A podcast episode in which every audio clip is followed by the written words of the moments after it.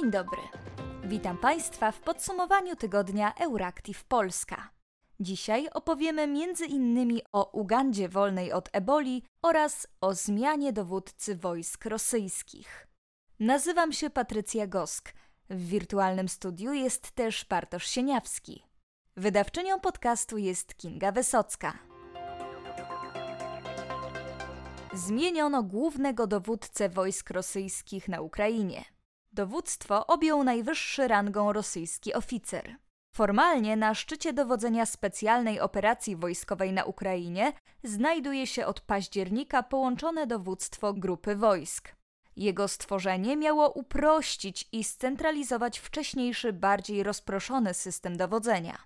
Na czele nowej struktury postawiono generała Siergieja Surowikina, czyli jednego z najbardziej zaufanych na Kremlu najwyższych stopniem generałów z bojowym doświadczeniem z wojen w Afganistanie, Tadżykistanie, Czeczenii czy Syrii. Teraz jednak, jak donosi niezależny rosyjski portal Meduza, Surowikin miał zostać przesunięty na niższe stanowisko wiceszefa połączonego dowództwa grupy wojsk, a jego miejsce na czele tej struktury zajął generał Walerij Gierasimow. Gierasimow to najwyższy rangą rosyjski wojskowy, bowiem stoi na czele całego rosyjskiego sztabu generalnego.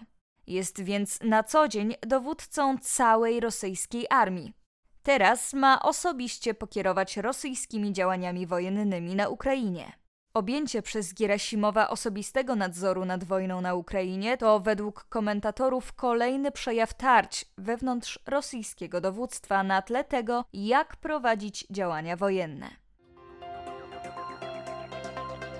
Po 42 dniach od ostatniego zakażenia wirusem Ebola, rząd Ugandy ogłosił koniec epidemii gorączki krwotocznej w tym kraju. Informacje potwierdziło WHO.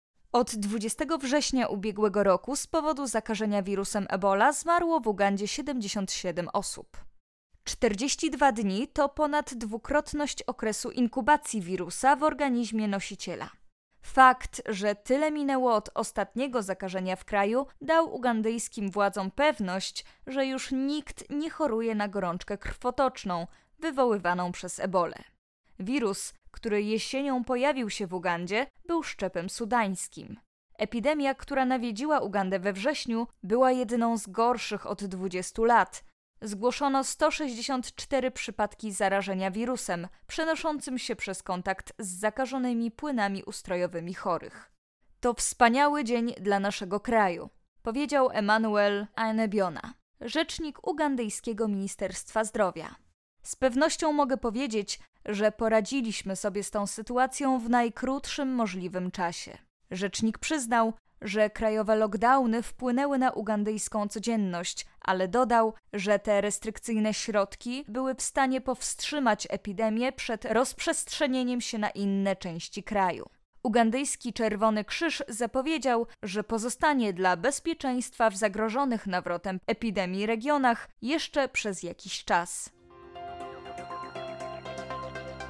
Boliwia jest kolejnym po Brazylii i Peru krajem, w którym w styczniu doszło do gwałtownych ulicznych zamieszek. W stolicy kraju La Paz protestowano przeciw uwięzieniu jednego z liderów opozycji, o co obwiniany jest urzędujący prezydent. Chcemy wolności, precz z dyktaturą, uwolnić Camacho, sprawiedliwość dla więźniów politycznych, Transparenty o takiej treści znalazły się na zorganizowanym w boliwijskiej stolicy proteście zwolenników opozycji.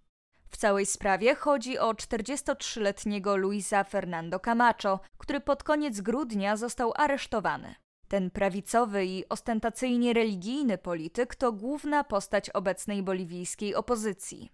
Jak poinformowało biuro prokuratora generalnego Camacho, został zatrzymany, a potem aresztowany pod zarzutem terroryzmu. Nie wyjaśniono jednak, o co dokładnie chodzi. Przekazano jedynie, że ma to związek z okolicznościami, w jakich doszło w 2019 roku do odsunięcia od władzy ówczesnego prezydenta Evo Moralesa.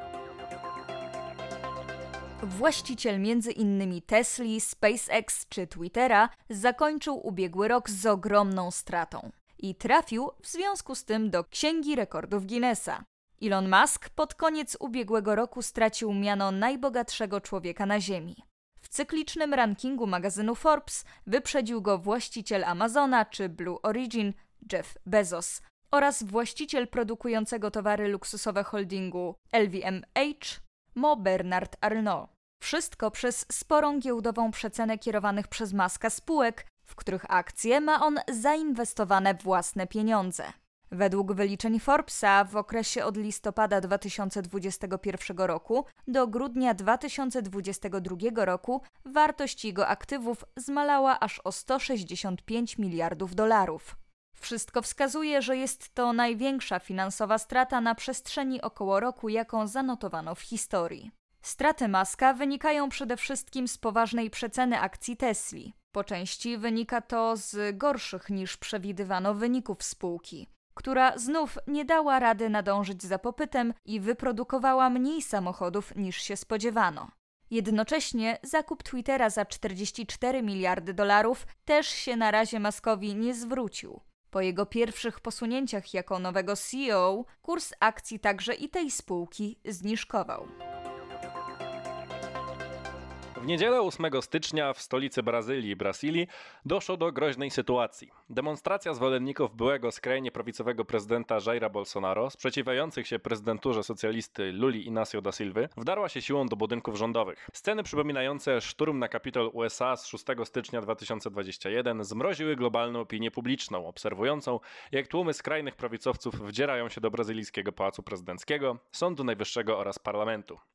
Jednak zgodnie z tym, co powiedział kiedyś mądry filozof, historia ma miejsce dwa razy. Pierwszy raz jako tragedia, drugi raz jako farsa. Bolsonaryści zainspirowani zwolennikami Donalda Trumpa szybko zostali wyrzuceni ze zdewastowanych przez siebie rządowych gmachów przez przybyłe na miejsce wojsko. Prawicowcy na widok żołnierzy cieszyli się, myśląc, że wojsko przybyło na miejsce, aby wszcząć zamach stanu przeciwko rządowi Luli, jednak miny szybko im zrzedły, kiedy wojskowi zabrali się do aresztowania zadymiarzy. Prezydent Lula przebywał wtedy w São Paulo w podróży służbowej. Szybko zapowiedział surowe ukaranie wszystkich, którzy dopuścili się ataku na budynki rządowe. W stolicy Brazylii władze przejęły siły federalne. Zatrzymanych zostało około półtora tysiąca bolsonarystów. Solidarność z prezydentem Lulą wyrazili przedstawiciele wielu rządów na świecie, w tym USA, Francji, Polski, ale też na przykład Wenezueli. Tymczasem sam Jair Bolsonaro przebywa na Florydzie, gdzie uciekł przed oficjalnym przekazaniem Luli władzy w kraju. Skrajnie prawicowy polityk potępił atak na rządowe budynki. Bolsonaro przebywa obecnie w szpitalu z bolącym brzuchem. To konsekwencja nieudanego zamachu nożownika na jego życie, jednak nawet znajdując się na swego rodzaju wygnaniu ze słabym zdrowiem, udowodnił, że jego ruch jeszcze ma do powiedzenia całkiem sporo. Trudno jednak stwierdzić, e, jak mądre są to rzeczy. Europie minęła moda na unijne wyjścia. To znaczy, Europejczycy w obliczu światowego kryzysu, wojny w Ukrainie czy pandemii COVID-19 coraz rzadziej popierają pomysły opuszczania Unii Europejskiej przez ich kraje, co wynika z najnowszych sondaży. Od czasów referendum brexitowego w Wielkiej Brytanii, kiedy pomysły wyjścia z Unii były popularne we wszystkich krajach członkowskich wspólnoty, minęło dużo czasu i coraz mniej osób je popiera. Na przykład w Finlandii odsetek osób popierających wyjście Finlandii z Unii spadł o połowę, z niemal 30% do 15,4%. Obecnie najbardziej eurosceptyczni są Czesi, choć i u nich notuje się spadek chęci opuszczenia wspólnoty. Obecnie pomysł ten popiera 29,2% mieszkańców Czech. Najmniej ludzi myśli o rezygnacji z unijnego członkostwa w Hiszpanii. To zaledwie 4,7%. W Polsce odsetek eurosceptyków również spadł w porównaniu do lat 2016-2017. Wtedy wynosił 9,2%, a obecnie wynosi 8,4%. Według sondaży Europejczycy nie tylko przestają być eurosceptykami, ale również stają się euroentuzjastami. Brexit i jego konsekwencje, których doświadczają Brytyjczycy, chyba ostatecznie wybiły Europejczykom z głów pomysły na osłabianie Unii. 11 stycznia w Lwowie spotkali się prezydenci Polski, Litwy i Ukrainy. Kolejno Andrzej Duda, Gitana Znauseda i Wołodymyr Zełański. Spotkanie to miało miejsce w ramach tak zwanego Trójkąta Lubelskiego, który jest regionalnym sojuszem powyższych krajów, mającym na celu rozwój współpracy na wielu płaszczyznach oraz integrację Ukrainy z Zachodem. Prezydenci podpisali wspólną symboliczną deklarację. Jej autorzy potwierdzili m.in. wielowiekowe strategiczne więzi między Polską, Litwą i Ukrainą, gotowość do dalszego wzmacniania zdolności obronnych Ukrainy, konieczność przejrzystego procesu odnowy i odbudowy Ukrainy po zakończeniu działań wojennych oraz konieczność powołania Międzynarodowego Trybunału do rozliczenia Rosjan z ich zbrodni wojennych w czasie inwazji na Ukrainę. Dokument podkreśla również wsparcie Polski i Litwy dla dalszej integracji Ukrainy z Zachodem, zarówno poprzez dołączenie jej do Unii Europejskiej, jak i do NATO. Wołodymyr Zełański podziękował obu kolegom za pomoc, którą broniącej się przed Rosjanami Ukrainie oferują ich kraje i zapewnił, że Ukraińcy nie zapomną tego przez wiele lat. Andrzej Duda obiecał z kolei przekazanie Ukrainie kompanię czołgów Leopard w ramach międzynarodowej koalicji i wezwał światowe rządy do dalszego wspierania Ukrainy. To już wszystko w dzisiejszym podsumowaniu tygodnia redakcji Euractiv Polska. Życzymy Państwu miłego weekendu.